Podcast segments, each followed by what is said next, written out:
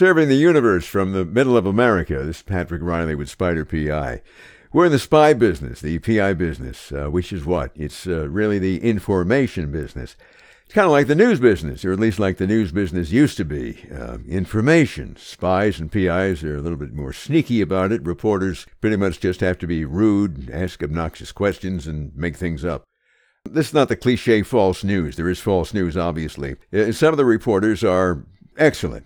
Uh, they actually deal in, you know, facts. Some reporters are inoculated with just enough truth to keep them from actually catching it. Ian Fleming, who is, of course, famous for the James Bond novels and movies and so forth that have been going on for all eternity, actually lived the life of James. He was James Bond. He was in naval intelligence during World War II. He fought Adolf Hitler. He had all these adventures, killed lots of people, no doubt. Later went on to become a reporter for the Reuters news agency. The information business, same business. Fewer guns, fewer people trying to kill you. In the information business, you should also be in the truth business. You better be in the truth business. And this is not some sort of a moral thing, it's very practical. You bring back untruthful or inaccurate information. In a war, for example, people get killed. If you're in diplomacy, negotiations fail. People don't like liars in negotiations. War could break out. Um, someone lies to you about a stock tip. You lose money. If you're a private investigator, you give faulty information. They find out that it's faulty. You made the thing up, or it's inaccurate, or not conducted in a timely fashion. There's all kinds of things can make clients angry. If you're a lousy newspaper, they don't tell you the truth in your newspaper, your television broadcast, your news broadcast. They stop watching your network. They stop buying your newspapers. So, truth in the information business is really business. My uh, first gig out of high school was a, a disc jockey. Uh, just playing the hits, man, having a ball, chasing women. This man in dark glasses walks in, and about six months later, I was training as an agent for U.S. Army counterintelligence. Now, why would they hire a disc jockey? What were they looking for? Well, basically, it's people who can watch and remember and can communicate.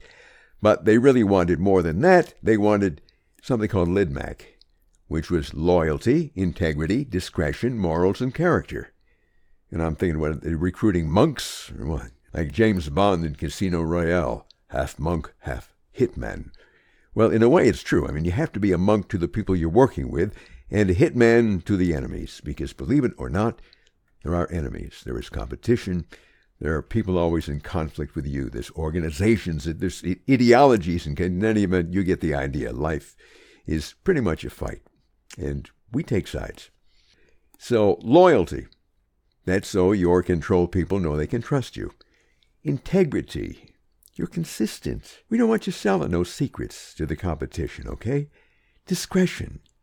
Do you know how to keep your mouth shut? Need to know means you better need to know, otherwise, you're not going to get to know. And morals. Okay, is this some sort of a spiritual thing? What? No, it's about blackmail. If we find out you can be blackmailed, dipping in the wrong pool, you're out. So you have to stick with what we call truth, some sort of correspondence with reality. In the military or in some environments, God may forgive you for lying, but you're still going to be shuffling papers in Greenland. If it's in a more serious situation, a war, for example, national security, it can cause damage, death, pain. So truth is important. And in the information business, picking up on a lie is not really all that tricky after a while. And when the information comes in from sources that you know you can prove objectively are tainted truths or half truths, never the whole truth, know, so help them Satan. Now we all make up our minds as to where we get our information. Don't we want credible information? If you Google a lawyer, you need a lawyer. You want a lawyer who's going to tell you the truth. How much it's going to cost? What's it going to take out of my life? Our chances of winning? And they'll want to know the truth from you. You know, what's the evidence? What's the information you have that's verifiable? Because this is all going to be filtered.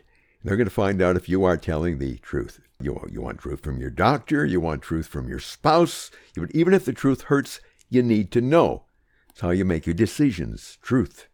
Radio Free, or a lot of people don't know, Radio Free Europe was actually an American intelligence operation, telling the truth behind the Iron Curtain, the voice of America, communicating truth that there was a better life, these tyrants in the communist lands were lying to, to, you. They were stealing from you. They were telling you how to live your lives, what to think. They were dragging you off to prisons and gulags and I imagine you get the idea. State propaganda constantly. Well, you get back there and you tell them some alternative information, which you believe to be accurate, the truth. You might actually change some lives. But if you constantly hear propaganda, Goebbels propaganda, tell a lie, make it big, repeat it often, and you have the same catchphrase, it begins to sound more like advertising. It's like Flo selling insurance. Collusion, racist, homophobe, xenophobe, Nazi, misogynist, insane, unfit, impeached, delusional, angry, out of control, dangerous, deplorable, white nationalist, nationalist, radical nationalist. It goes on.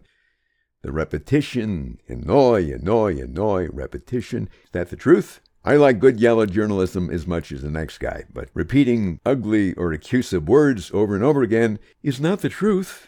In fact, it's not even information.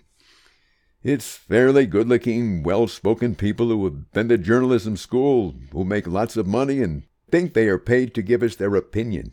Now, God bless the reporters who bring us the truth, verifiable, accurate information, timely, objective, information that corresponds with reality.